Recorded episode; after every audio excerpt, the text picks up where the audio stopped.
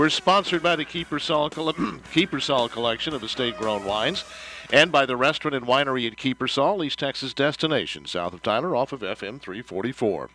President Trump and the Republicans in Congress promised to repeal and replace Obamacare. But the question immediately becomes replace it with what? Another law that mixes the free market for health care and government funded health care into a massive, unsustainable mess? Let's sincerely hope not.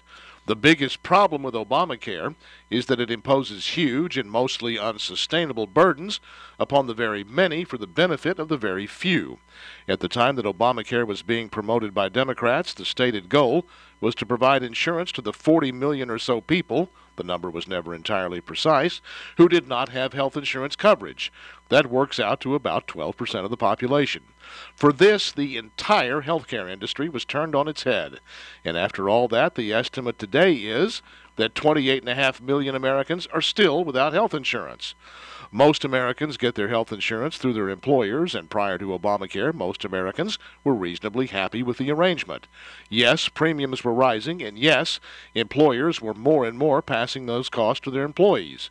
But for the most part, people on employee benefit health care plans were happy. Thus, President Obama's oft repeated and conspicuously unkept promise if you like your health care plan, you can keep your health care plan.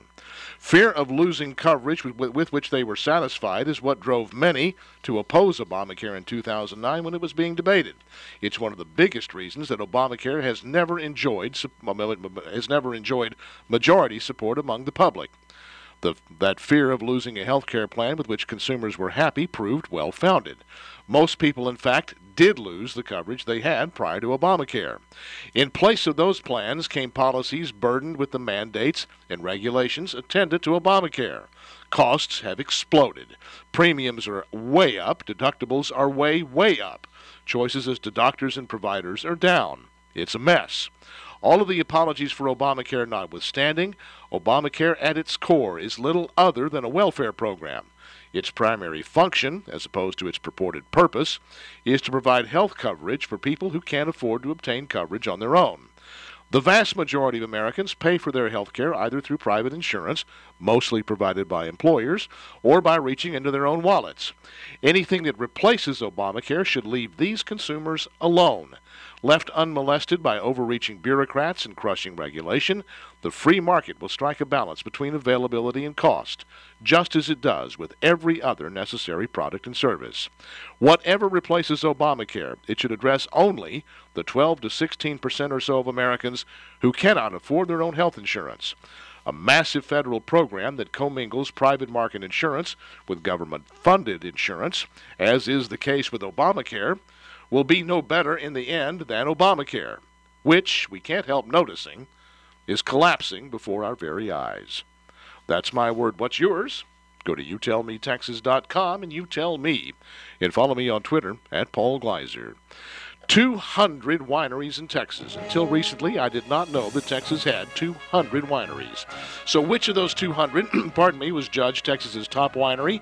this past November at the Houston Livestock Show and Rodeo International Wine Competition? Well, you know the answer. It was, of course, Kiepersol Estates. Pardon me. Texas's top winery is the highest honor that this worldwide competition bestows. So, which wine from the collection put Kiepersol over the top? Well, every wine they entered, actually. All received medals, one of which I've told you about, now recommend again. It's the Kiepersol 2011 Mengsel, a Bordeaux style wine that I just love.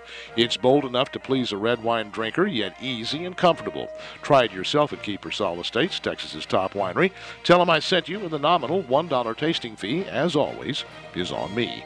Go south on Broadway to FM 344, left under the bridge a mile and a half to the Kiepersol entrance gate on your left, and then follow the signs. Learn more at KIEPERSOL.com, Kiepersol.com.